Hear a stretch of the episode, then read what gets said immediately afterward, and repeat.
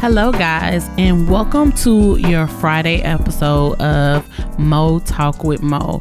This week has been an amazing week. Uh, earlier this week, we talked about living your best life and what that truly means to us. But I really want to touch again on that and just kind of drop a few gems for you and, and just encourage someone to make sure they're living their best life. Now, believe it or not, living your best life is just about you. It's about what you want to do, what works for you. We have evolved so much since the 80s, the 90s, even the 2000s that we have so many opportunities that are readily at our fingertips and we can just about dabble into anything. Career wise, we can go wherever we want to go. I think the thing that my mom or my parents or my grandparents don't see is the opportunities that we currently now have. And they are so endless. They they literally are endless. But my advice for you guys this week is to take that class you've been wanting to take. Go go to that that auction you were thinking about going to to get that antique car. D- try dating in a different aspect than you've normally tried dating. Just really tap into your inner self and think about what truly makes you happy.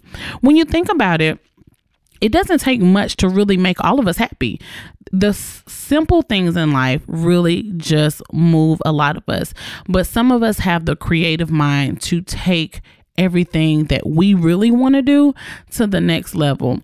I know when it comes to my podcast and, and my blog, I'm so in tune now with how I want to do things that I take every opportunity that I can to really just juice it up a notch. So I I encourage you to really just step it up a notch in tune get in tune with your inner self and your goals write your goals down put them on paper make them your reality put them where you can see them daily and then write five short term goals to, to complete that future long term goal and write five long term goals to connect to that that general goal so that you can really really just live your best life.